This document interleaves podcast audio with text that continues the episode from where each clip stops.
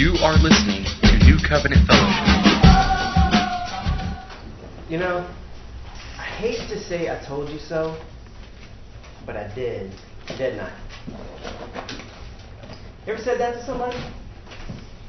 Well, probably not, because you are all way too mature for that. You're probably too mature to have even thought it at some point, but chances are you have probably had an occasion in which you would have been fully justified in saying that. Perhaps you gave sound advice to a friend or wise counsel. Maybe, maybe a, a friend of yours was dating a guy that you knew to be a scumbag, and, and, and so you told her, you know, I don't think it's good for you to be with him. I, I think, you know, it, it's not in your best interest to be dating him. I, I, I think he, his past indicates that he's kind of a womanizer, and I have a feeling that this is just going to end in pain for you. And your friend's response is, You don't know him like I know him. I, he loves me. And so your friend scorns your words and neglects your advice, continues to remain with him, and sure enough, that relationship ends in heartbreak. And your friend comes to you in tears. Not exactly the best time to say, I told you so, but you did, didn't you? Why did you give such good advice to your friend? Well, because you loved her, and because you had an objective perspective, and you wanted what was best for her. Or perhaps as a parent, you gave advice to your child. I don't think it's good for you to hang out with him. I think he's nothing but trouble. I, I think he's going to drag you down. And, and your child did not listen. Continue to spend time with that individual, and his grades started declining. Started ending up in the principal's office over and over and over. Once again, wise counsel, sound advice, neglected to his detriment. Now, consider to whom we give wise counsel. To those we love, right? We don't try to go find our arch nemesis or our worst enemy and say, I think I'm going to give them some good advice today. We give sound advice and, and, and you know, wise counsel to people we love, family, friends. For what purpose? Well, because we want to see them benefit. We want to see them succeed. We want to see them excel. We want to see them prosper. We want to see them blessed. Well, what qualifies us to give advice, to give counsel? Well, a few different things. Uh, for one, perhaps we have been there before. Perhaps we have experience. We've, we've been through what they're going through. And so we can speak from experience. Or perhaps we have knowledge or wisdom or insight on that particular topic. They're going through something that we've studied before. We've, we've taken a course on that topic. Or perhaps we've got a better vantage point. We've got a better perspective because they're emotionally involved to the degree that their judgment is obscured. They're thinking subjectively. And so we've got, we've got a better perspective. We can be objective. And so from that point, we can offer sound advice. Well, as wise as you and I are, and, and we can give the best advice in the world, as experienced as we are, as much as we love somebody, they don't always take our advice, right? They have two choices. They can either take our advice or neglect it, scorn it. If they take our advice, if it's good advice, they'll benefit, they'll prosper. It'll be to their good. In short, to heed is to succeed. But if they neglect good advice, it's a sure shot. It's a, it's a straight road to failure, frustration, loss, and pain. In short, to neglect is to get wrecked. now, imagine with me, right, as much experience and wisdom and knowledge and insight and love that you and I have. Imagine with me somebody with unparalleled love. Imagine with me somebody with infinite wisdom, infinite insight, infinite knowledge. Somebody with a vantage point that transcends space and time, with a better perspective than you and I could ever imagine. Imagine in your mind's eye. You see him? You see Jesus? Now, just imagine with me, hypothetically speaking, imagine that Jesus is giving not just sound advice, not just wise counsel, but he's preaching the sermon of sermons. Well, that doesn't exist only in your imagination. As you know, we can find this very sermon in Matthew chapter 5 through 7. Go ahead and turn with me in your Bibles to Matthew 7, where we will conclude Jesus' Sermon on the Mount, this famous sermon, in which we have been hanging on every word of Jesus. And we'll see that the point that Jesus makes this morning is that his words should be taken seriously. That it would be foolish to neglect his words. But to heed is to succeed.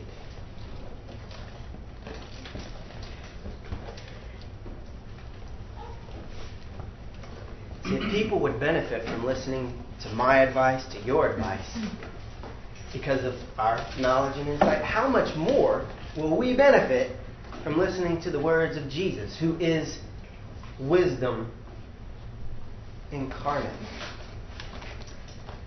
If, if people will benefit from listening to our advice because we've got a better vantage point than them, how much more will we benefit from listening to the words of Jesus, whose vantage point is beyond this world? All right, Matthew chapter 7, verses 24 through 29, Jesus says, Therefore, everyone who hears these words of mine and puts them into practice is like a wise man who built his house on the rock. The rain came down, the streams rose, and the wind blew and beat against that house, yet it did not fall, because it had its foundation on the rock.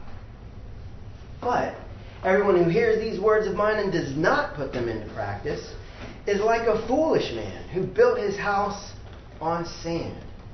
The rain came down, the streams rose, and the winds blew and beat against that house, and it fell with a great crash. When Jesus had finished saying these things, the crowds were amazed at his teaching, because he taught as one who had authority and not as their teachers of the law. Now, as we have been saying throughout this series, Jesus is the new Moses. Just as Moses was preparing the covenant community of Israel for life in the land, so also Jesus, the new Moses, is preparing a new covenant community for life in the new land, life in the heavenly kingdom. Now, in the giving of the law of Moses, we see a pattern. We see this where, where Moses explains to them the law, gives them the law, he tells them plainly. He tells them up front. No surprises. Just so you know what you're getting in this deal, if you fully obey all of the commands that I give you today, you will be blessed. Very real, very tangible, very physical blessings of rain and crops and babies and victory. Blessing everything that they would put their hands to if they would just obey. To heed is to succeed. But if you disobey, if you disobey, you will be cursed. Very real, very tangible, very physical curses. Cursing everything you put your hand to. God will shut the skies, bring foreign nations against you. To neglect is to get wrecked. Now, what did Israel do with what they knew? What did they do with what they knew? Because they knew that if they would just obey, that they would be blessed. It would be in their best interest. It would be to their benefit. They would succeed. And they knew that if they disobeyed, that they would experience frustration, loss, pain, and failure. They knew. What did they do with what they knew? Well, they said yes with their lips, but not with their lives. And if Moses lived through the time of the judges and through the time of the kings, would he not have every justification in saying to Israel, I hate to say I told you so, but I did, didn't I? I told you that if you disobeyed, God would shut up the skies. And that your crops would fail. And that he would send locusts to devour them. And that you would be destroyed by a foreign army and taken into captivity. I hate to say I told you so, but I did. Didn't I? Israel would have been blessed if they just obeyed. It was in their best interest to do so. But instead, they said, Lord, not your will be done, but my will be done, as everyone did what they saw fit in their own eyes. Well, in the words of Jesus here in the Sermon on the Mount, we see a similar structure. We see a similar pattern in the sense that to not only listen to the words of Jesus, but to put them into practice is to be blessed and wise. To heed is to succeed. And similarly, to simply listen to Jesus' words but not put them into practice is foolish. It's to experience loss, pain, frustration, and failure. James puts it this way in James chapter 1 verses 22 through 25. James says, "Do not merely listen to the word and so deceive yourselves. Do what it says." Anyone who listens to the word but does not do what it says is, is like a man who looks at himself in the mirror. And after looking at himself, goes away and immediately forgets what he looks like. But the man who looks intently into the perfect law that gives freedom and continues in it, not forgetting what he has heard, but doing it, he will be blessed in what he does. Blessed. And not just hearing, not just listening to the word, but doing what it says, there is an inherent blessing. You know, that word that is translated as blessed, it means fortunate or happy. And isn't that what everybody wants? To be happy? Isn't that why we do what we do? Because we think it'll bring us happiness? Well, what will bring us ultimate happiness is to not simply be hearers of the word, but to be doers of the word. To heed is to succeed. Now, it's tempting to think that the, the most unhappy people are those outside of the kingdom, unbelievers, those who don't know the Lord Jesus Christ. Well, I have heard it said, and I tend to agree, that the least happy people are not those outside the kingdom, not those who don't know the Lord Jesus, but the believers who know the Lord Jesus, who know the words of Jesus, but do not put those words into practice. You see, those outside the kingdom, those who don't know the Lord Jesus Christ, those who don't care what Jesus has to say, there's no violation to their conscience when they walk contrary to the words of Jesus. They're in their element fish in water. But for the believer, for he who knows the Lord Jesus, knows his words but does not put them into practice, well, there's a violation to his conscience. He's outside of his element. It's like a fish out of water. I read a book recently in which the author said that for a man to violate his own precepts, for a man to walk contrary to his own principles, is to put far more stress on his soul than all of the demands, all of the stressful demands of work and family and anything else combined. Hmm. It's pretty insightful. So while the most unhappy people are not those outside the kingdom, those who don't know the Lord Jesus, but those who know the Lord Jesus but walk not according to his words, who don't put his words into practice, the happiest people, the happiest people, the most blessed people are those who not only hear his words, but put them into practice. The most blessed people are those who look intently into that perfect law that gives freedom. Not forgetting what he has heard, but continuing in it, he be blessed in what he does. Not simply being a hearer of the word, but a doer of the word. He will be happy. He will be like a wise man who built his house on rock.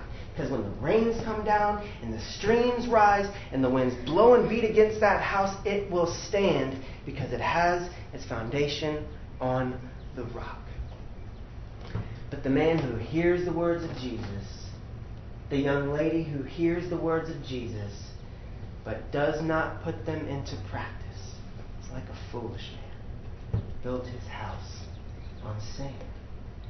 Rains come down and the streams rise and the winds blow and beat against that house. And it comes down with a great crash because it has its foundation on the sand. As James says, do not merely listen to the word and so deceive yourselves. Do what it says. For inherent in that is a blessing. It's for our own good, it's to our benefit. To heed is to succeed. In the kingdom, it's not just about what you know, it's about what you do with what you know. We tend to commend ourselves when we attain a certain level of knowledge. We tend to, we tend to equate knowledge with maturity. We tend to think that if I attain this certain level of knowledge, I have arrived. But what good is knowledge alone? What good is it simply just to know? When I was a child, I would come home from school and watch cartoons after I did my homework, and every day I would watch G.I. Joe after hmm. school. And at the end of every episode, there was this little life lesson in which one of the army dudes would teach a little lesson to one of the children, and the kid would say, And now I know. And the army guy would say, and knowing is half the battle. That's right. And knowing is half the battle. Knowing is half the battle. It's not just what you know, but what you do with what you know. Because the other half of the battle is what you do with what you know. I mean, we can know all of the mechanics of hermeneutics. We can, we can be masters of rightly dividing the word of truth. I mean, we can, we can point out when somebody's taking the scriptures out of context.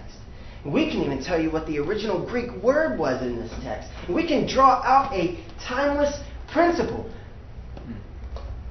But if we're not putting those principles into practice, what good is all of the rest of it? What good is knowing all of that? Not just about what you know, but what you do with what you know. We can have the entire Sermon on the Mount memorized. We can really know the words of Jesus. It's not just about what you know, but what you do with what you know. If we know the words of Jesus, but do not put them into practice, like the foolish man who built his house on sand. Spiritual maturity is not defined by what you know. It's only half the battle. Spiritual maturity comes with what you do with what you know, putting the words into practice. Now, if I had to choose between two options, if I had option one, I could know the entire New Testament by heart.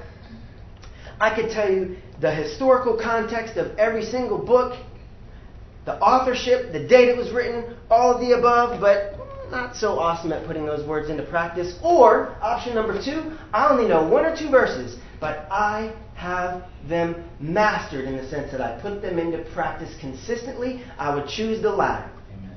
And I would choose love the Lord your God with all your heart, all your mind, and all your soul, and all your strength. To love your neighbor as yourself. And if I could simply master those two verses, putting them into practice with my life consistently, I would love it.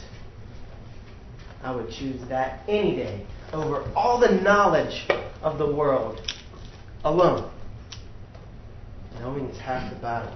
Jesus didn't come simply to inform, but to transform. Jesus didn't come simply to convey information, but through that information to bring about transformation. Transformation from the inside out. A call to repentance from the heart. Because in the kingdom, the heart of the matter is the matter of the heart. And the fruit of obedience, the fruit of right conduct, comes from the root of right character, which comes from the heart. Jesus didn't come simply to gather a people who draw near to him with their lips, but whose hearts are far from him, but a people who love him and love others deeply from the heart. But even if we have been given a new heart, even if we have been given the gift of the Holy Spirit to dwell within us, to sanctify us and transform us, there is still a very real, practical sense in which we must, moment by moment, make the choice to say either, Yes, Lord, your will be done, or, mm, you know, right now this sounds more rewarding, so not right now, Lord. My will be done for the time being.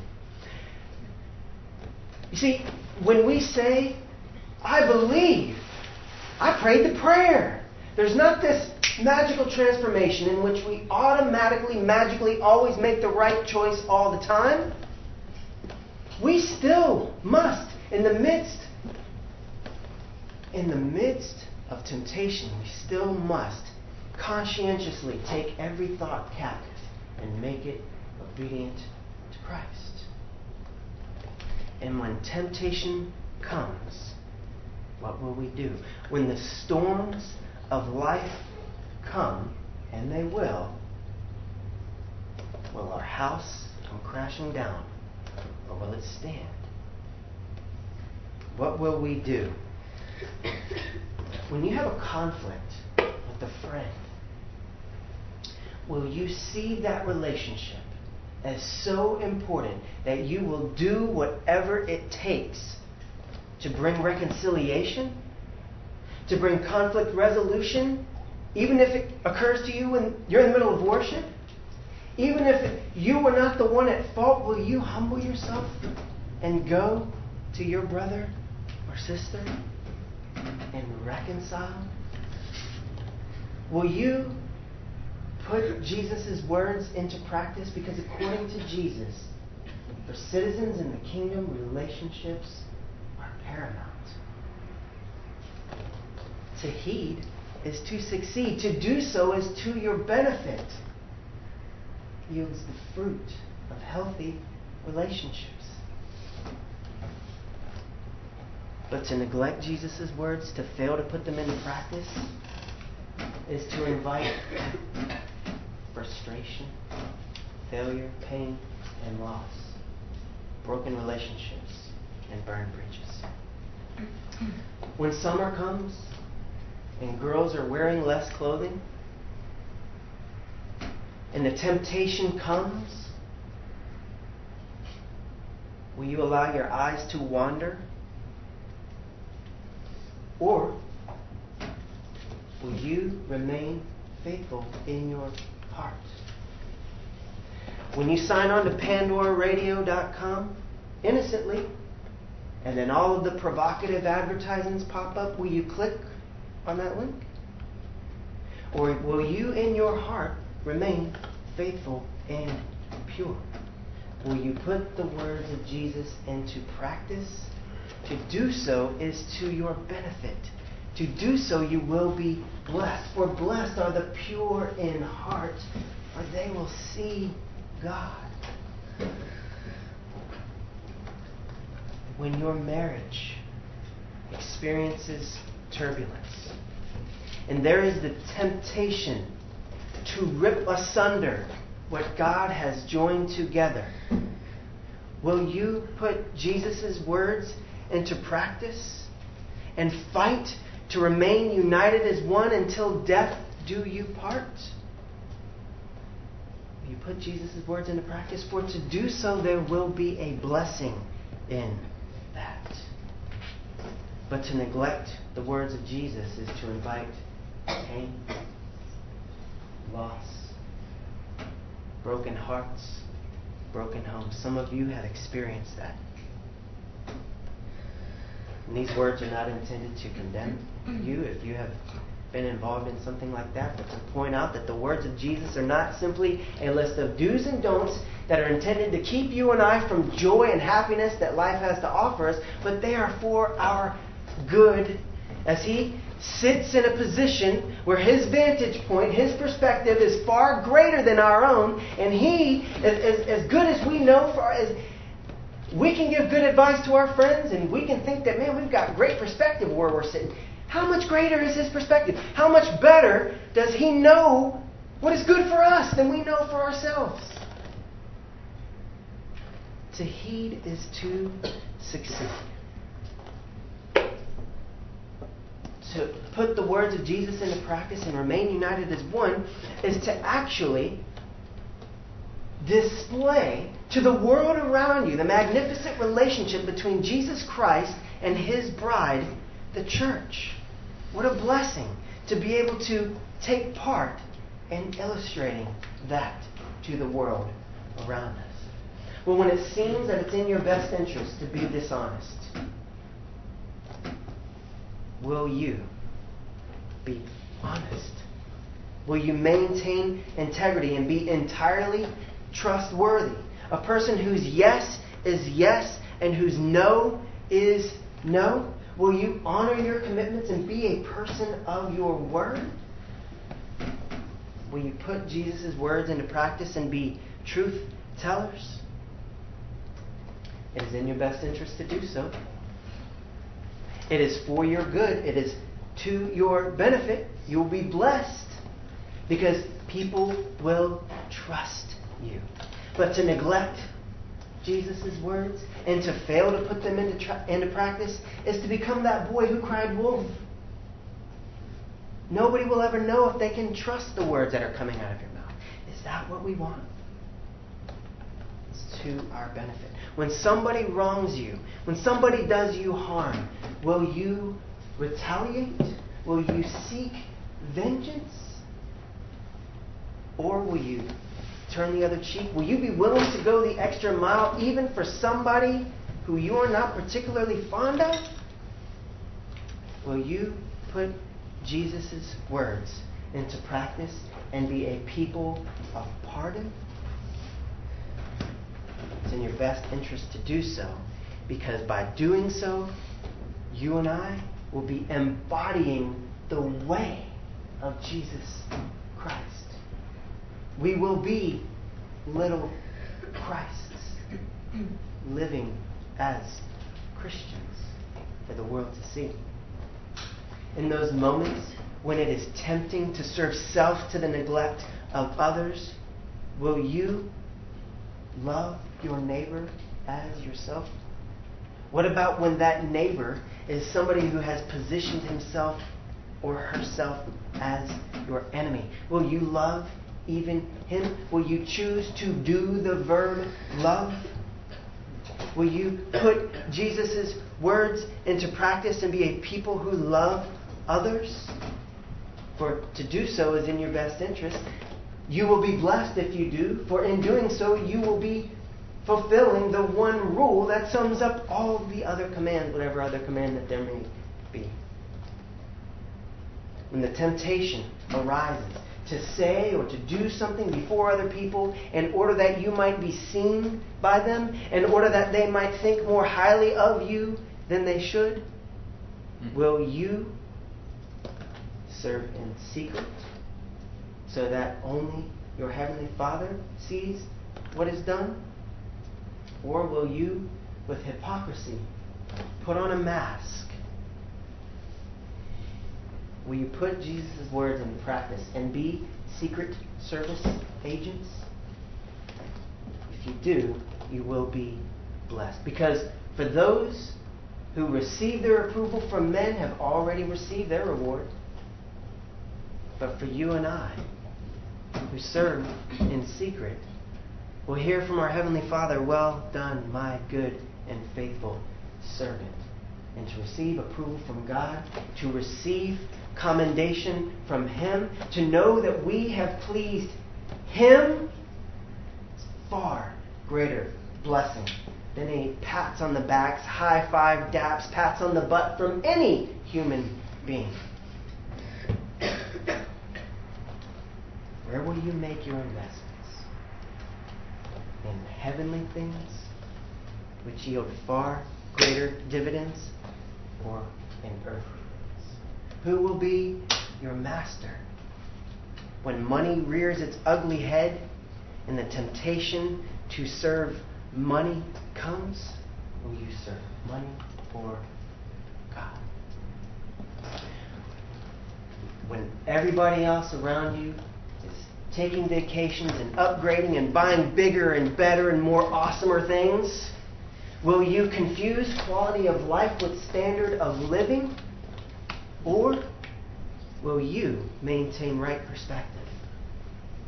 Understanding the difference between quality of life and standard of living, and store treasure in heaven, where moth and rust do not destroy, and where thieves do not break in and steal. For where your treasure is, there your heart will be also. Will you put Jesus' words into practice and be generous givers? To neglect Jesus' words is to suffer loss and frustration, for storing up treasure on earth subject to loss. Moth and rust destroy, thieves break in and steal. When the storms of life come, and they will, will you respond with anxiety? Will you worry, or will you put Jesus' words into practice? Trusting the words of Him who said, You see the birds of the air that don't sow or reap or store away in barns? Heavenly Father feeds them. And look at the lilies of the field. They don't they don't spin on the spindle. They, and yet your heavenly Father clothes them more beautifully than Solomon in all of his splendor. Look how they are dressed. Will you put Jesus' words into practice and be a people without worry? To do so is to be blessed. It is in your best interest to do so. But to neglect Jesus' words, to fail to put them into practice, is to invite frustration and loss and pain. What can a man add to his life by worrying? Can you add a single hour to your life? No? But you can lose sleep. You can add ulcers and unnecessary stress. You see another person doing something that seems out of place? Will you be quick to judge him or her? Or will you first examine your own heart? Will you put Jesus' words into practice? To do so, you will be blessed. When the storms of life come, will you first look to your own devices? Will you look to the left and look to the right? Or will your first response be prayer? Will you ask? Will you seek? Will you knock? Will you put Jesus' words into practice and be a people of prayer? For to do so is to be blessed. For to do so, you will be cultivating a relationship with your heavenly Father. And it is for this purpose that you and I were created. And in doing so, we will be fulfilling our life's purpose. In the midst of competing voices? To which voice, which prophetic voice will you lend your ear? Will you put Jesus' words into practice and listen to his voice and the God inspired voice of his apostles and prophets as recorded in the Holy Scriptures? Or will you lend your ear to those competing voices?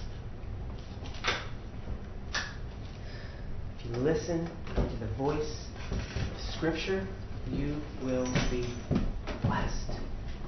But if you listen to those competing voices, you'll be tossed back and forth by the wind and blown here and there by every wind of teaching and by the cunning and craftiness of men and their deceitful scheming. You will suffer frustration and failure. Does no good simply just to hear the words of Jesus and not put them into practice.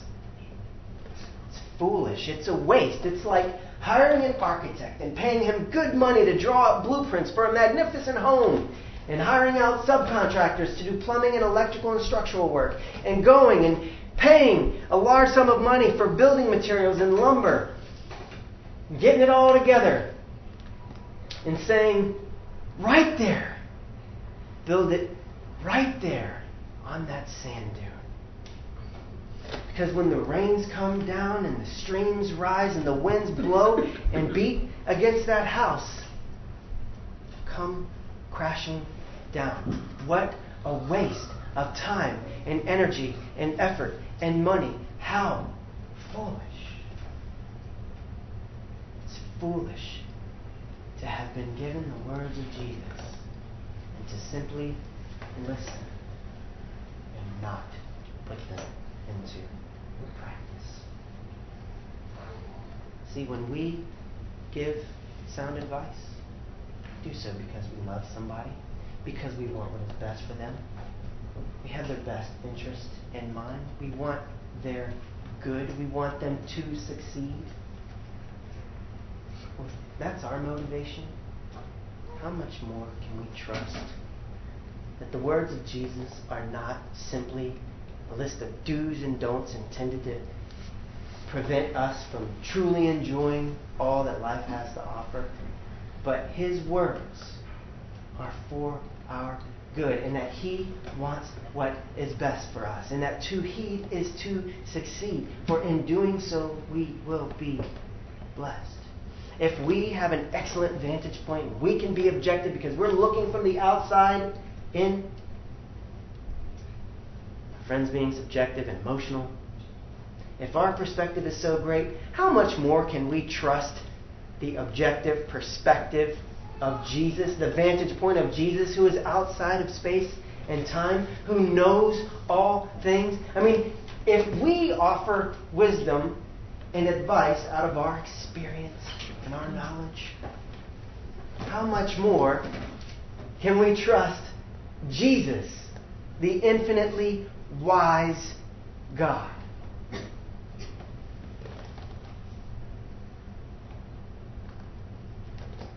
These words of Jesus are not simply wise counsel for our friend. These words are the decree of the King of Kings, and they are better than the best advice than anybody has ever given to anybody ever. They can be trusted. They are for our good. Let us not simply be hearers of the word and so deceive ourselves. Let us do what it says. It's in the kingdom. It's not about what you know, but what you do with what you know. The past several weeks we have been hanging on the words of Jesus. Now you know. Knowing is half the battle. What will you do with what you know?